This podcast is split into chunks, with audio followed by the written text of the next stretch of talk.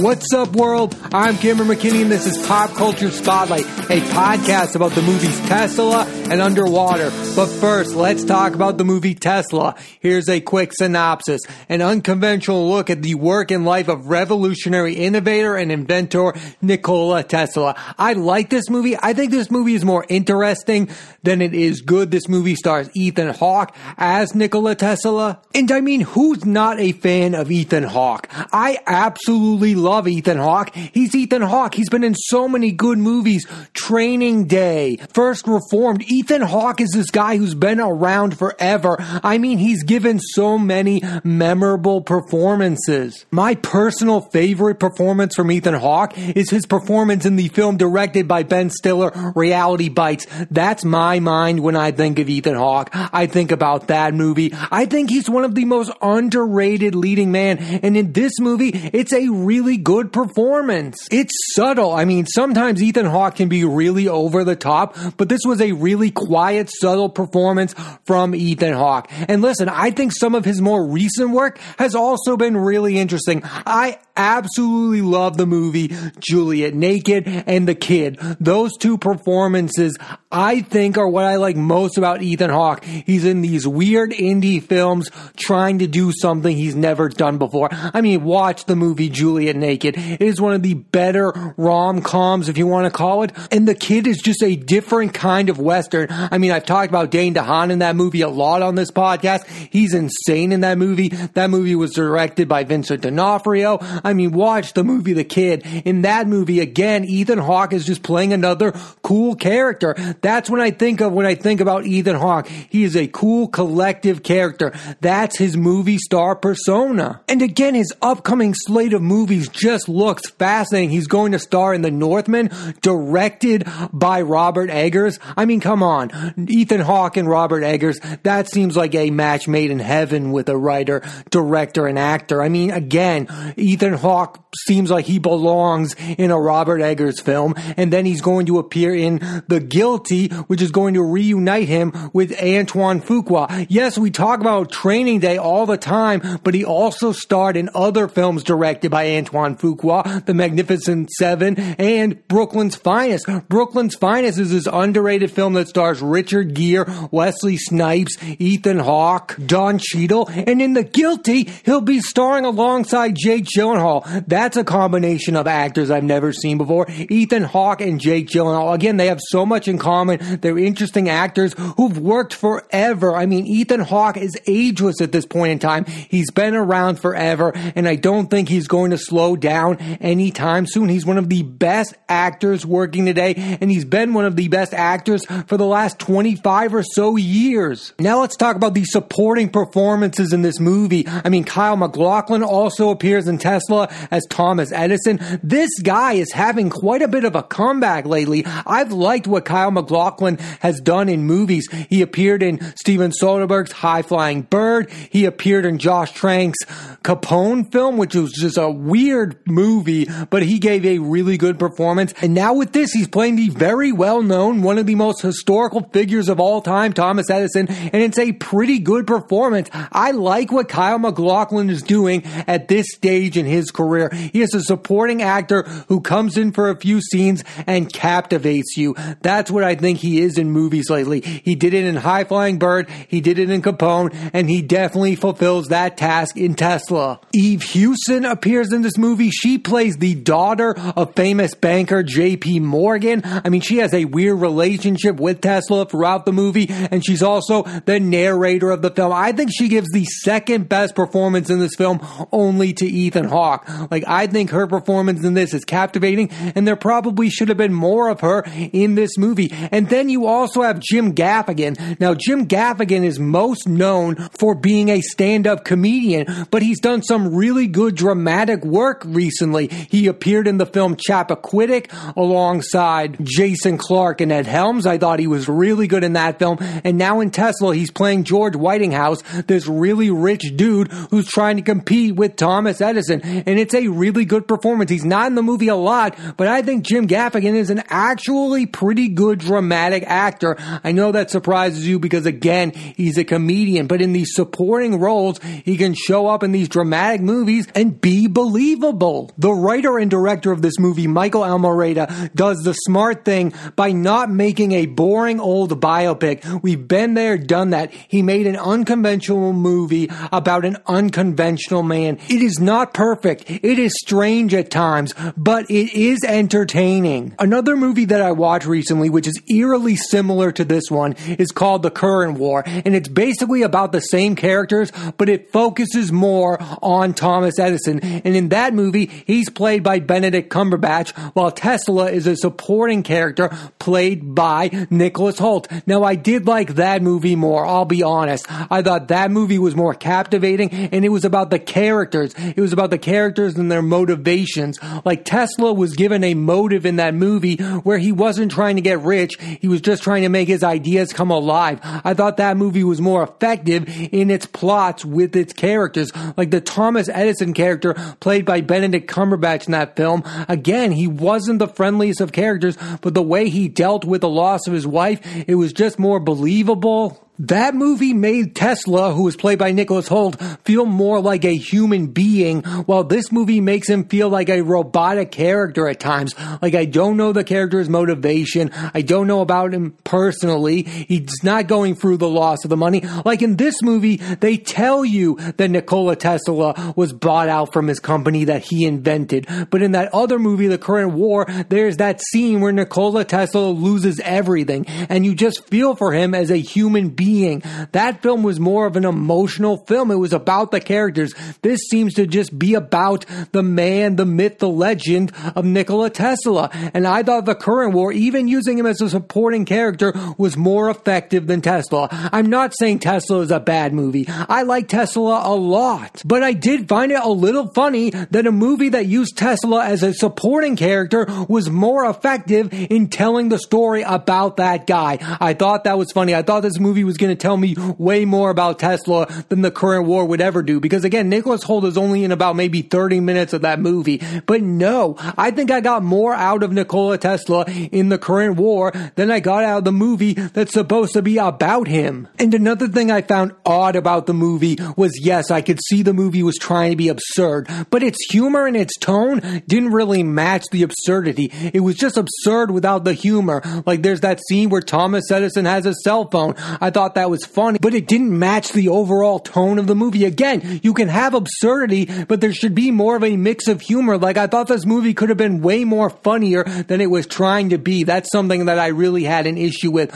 Like I thought this movie could have been more funny. Again, there are characters doing funny things like having ice cream cones. Yes, that's funny, but they themselves are not being funny. Like the humor wasn't coming from the characters. Not a lot was coming from the characters. Their motives. Just the background and what was going on was funny, but the character themselves were not really that entertaining to be around. Again, I think Ethan Hawke gives a really good performance, but I didn't really learn that much about the Nikola Tesla character. And again, his weird tone didn't match the tone of the movie. Like again, it was absurd around him, but he wasn't really being absurd. And I think it could have been more effective if it went more of the side of humor. One of the things I really did like about this movie is that this idea that Tesla is a workaholic, that he's not after the same things that Thomas Edison is after. Thomas Edison is after money and glory, but Nikola Tesla is just after his vision. He's after the quest of working. He will stop at nothing for his vision to become a reality he doesn't care what the award, reward or the awards are going to be. He just cares about the project itself, no matter how much time and effort it takes. Where Thomas Edison is in for a final destination, if you will. He's in for the cash cow of it all. He's in for the glory. He wants to be a legend. Where Tesla could care less about those type of things. I think this movie did a really good job of showing the main difference between those two characters. I also like this idea that Thomas Edison would have benefited from being more like Nikola Tesla as a visionary. And on the other hand, Tesla could have benefited from being more savvy like Thomas Edison. These two mythical historical figures could have benefited from being more like the other one. That's an idea I found fascinating and I thought that's the main idea of the movie that I like the most. I definitely recommend you check out Tesla. Now let's switch gears and talk about the movie Underwater. Here's a quick synopsis. An underwater research and drilling facility is hit with what is thought to be an earthquake, and six colleagues try to make a daring escape, not knowing that a hidden creature is behind all the destruction. This movie is really epic in scale, and it didn't get really good reviews. I think it's better than what people think it is, but I don't think that this movie is a perfect film, but I think this movie is an entertaining one there are major, major plot holes, but let's get into the things I liked about this movie. First off, Kristen Stewart is given the impossible task to give a good, compelling performance and given zero backstory to make you care about her character. She's playing Nora Dunn, a researcher at this facility. She is given zero backstory until almost the very end of the movie, and I'll get into why I have issues with that backstory in a little bit, but I don't think enough people give Kristen Kristen Stewart enough credit for what she's doing in these movies. Even some of these movies that don't work, like Charlie's Angels and now Underwater. I mean, if she wasn't in these two movies, I would find these movies unwatchable. But I think she makes Underwater compelling. Again, she's not starring in any movies that are doing her any favors. They're not giving her characters proper backstories. They're just making her do all of the work. This week, her new movie, Happiest Season, season is coming on Hulu, co-starring Mackenzie Davis. I'm going to talk about that movie on this podcast next week. I am super excited about that. I've been waiting for that movie forever. And she's also going to star as Princess Diana in an upcoming film. Like, I think we have not yet seen the best of Kristen Stewart. And a lot of people have commented on this movie how she's playing kind of like an homage to Ripley from Alien and Aliens. Like I get those comparisons, but that character was given an arc. Her character of Nora Dunn is not given the proper arc, yet she gives a really good performance. In fact, she gives the best performance of this entire movie and is the number one reason why this movie is watchable, why I liked it, and why I think it's entertaining. Let's talk about the rest of the supporting cast of Underwater. Jessica Henwick, she is having quite a moment. She's best known for Game of Thrones and Iron Fist, and she has two movies out right now Love and Monsters, which I hear is a really good film that co stars Dylan O'Brien, and the movie On the Rocks. And she's set to appear in the upcoming fourth Matrix film. So, again, this is somebody who's been in these big time blockbustery type TV shows and movies and is now making that next jump. I like her as an actress. Like I wa- I didn't watch Iron Fist, but I watched The Defenders. She's really good as that character. I really liked her in this movie, Underwater. She plays the person who's the least well equipped to survive what these characters are going through. And of course, by the end of the movie, she's adjusted quite well and is only trying to survive like the rest of them. Mamoudou Athie appears in this film. He is somebody who is on the rise too. He's going to star in Jurassic World Dominion along with Chris Pratt and Bryce Dallas Howard. He appeared in The Frontrunner along with Hugh Jackman and he was also in Unicorn Store alongside Brie Larson. I like Unicorn Store and I really liked Mamoudou Athie's performance in that film. He's another person that you need to pay attention to. He's not in this movie quite that long, but it's still, it's a really good performance. I think he had really good chemistry with Kristen Stewart for the little time they were on screen together. Vincent Cassel appears in this movie. You might know him from Black Swan. He is really good in that movie. He also appears in Oceans 12 and 13. I thought he was really good in this movie. And rounding out the rest of the supporting cast is TJ Miller doing his usual comedic relief that he does in big time movies like Deadpool, Ready Player One. Like it was a good performance from TJ Miller, but I'm kind of tired of him coming in and being the comedic relief. Like I've been there and done that. I know what I'm going to get from TJ Miller at this point. He doesn't do anything exciting. He just does the comedic sidekick bit and I'm kind of over it. The strength of Underwater is its pacing. It's so fast. It just gets right into it. I mean, that's what I really liked about this movie is the pacing and the visual elements of the movie. Like it looked real. It looked real. A lot of big time movies movies like this can look fake. And if you don't believe it or it looks too CGI, you're not invested. You're actually invested in the look of the movie. And again, the pace just makes this movie feel alive. Yes, is there zero character development throughout this movie? I would agree with that, but I don't really care about that. The movie is what it wants to be, and I'm perfectly fine with that. This movie was like, what, 93 minutes? And again, I really like that pace. The weakness of the movie is the characters' backstories and their dynamic as a group. I mean, Nora's backstory is given way too late for you to care about, and then there's a couple, Jessica Henwick and John Gallagher Jr., who I really like from the newsroom and short term 12. He is a really gifted actor, but they are not believable as a couple, and you don't really think they are a couple until they say it out loud. They have zero chemistry together. There's a point in the movie where TJ Miller's character is like to John Gallagher Jr.,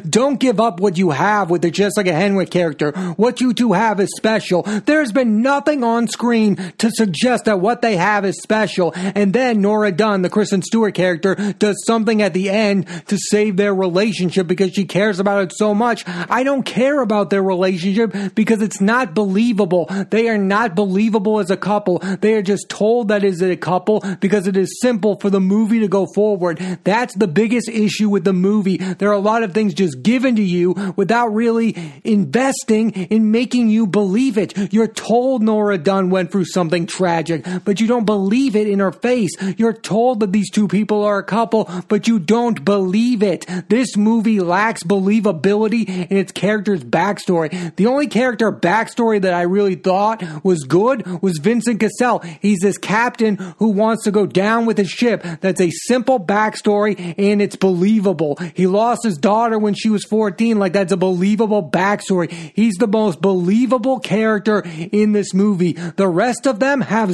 zero backstories that I care about. And there's a part of me that's okay with that. Like this type of movie, maybe it doesn't have to be perfect. I love movies like this. I love Armageddon. I love The Rock. Those backstories to those characters don't really make much sense in those movies. It's all about the action but my issue with this movie is that I think it's trying to get you invested in these backstories. I think this movie thinks these backstories are effective when they are most clearly not. Also, when watching a movie like this, there's some predictability in which characters will die first. And this movie makes it way too obvious which characters are going to die early on in this movie and not make it till the end. Like it's just so obvious. You can tell who the last remaining characters are going to be. Obviously, I could tell from the beginning of this movie that Kristen Stewart was at least going to make it to the end of the movie. Like they made it way too obvious. And another thing I find funny about these type of movies is sometimes that they think there's something there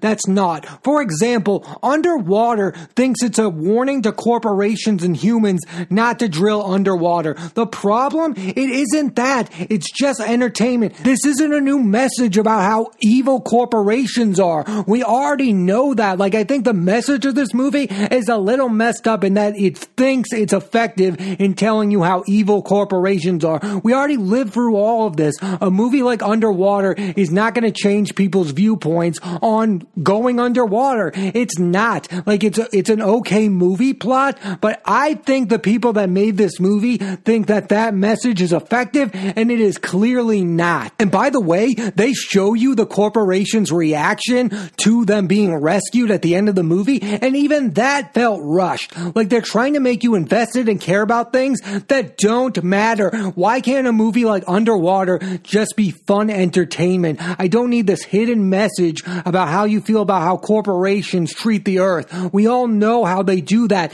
You're not telling us something we don't know. Like at this point, we all know that corporations do not have our best interests at heart. A movie like Underwater is not telling us something we don't all already know. And I think it's funny that they think they're telling something insightful when they're most clearly not. It is just pure entertainment about a scenario that would never happen. All in all, I think Underwater is a movie that had the potential to be great and isn't, but I still think it's a very good movie that's grand in scale and is better than most people are giving it credit for being. Like, I don't think this Rotten Tomato score is accurate. It's in like the 40s on that. I think this movie should be like in the 65 to 70 range. It's still compelling. It has a really good cast. Again, Kristen Stewart, Jessica Henwick, Vincent Cassel, TJ Miller, Mamoudou Athie and John Gallagher Jr. Not a lot of movies like this have a really good cast. This movie has that and more. I definitely recommend you check out Underwater. Thanks for listening to this edition of Pop Culture Spotlight. I'm Cameron McKinney. There'll be a new episode of the podcast every Thursday on Apple Podcasts and iTunes. And this week I put the spotlight on the movies Tesla and Underwater. Next week I'm putting the spotlight on actor Shia LaBeouf and the movie Happiest Season starring Kristen Stewart and Mackenzie Davis. So tune into that and please rate, review, and subscribe.